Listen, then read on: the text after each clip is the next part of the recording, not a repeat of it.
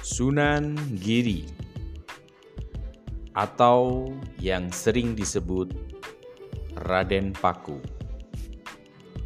Sunan Giri yang bernama asli Raden Paku adalah putra dari Maulana Ishak. Beliau ditugaskan oleh Sunan Ampel untuk menyiarkan agama Islam di daerah Blambangan. Sunan Giri pernah belajar di pesantren Ampel Denta.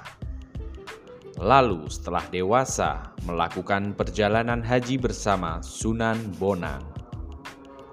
Setelah pulang dari haji singgah di Pasai untuk lebih memperdalam ilmu agama Islam,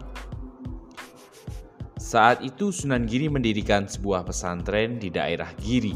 Lalu beliau mengirimkan banyak juru dakwah ke berbagai daerah di Nusantara untuk menyiarkan agama Islam.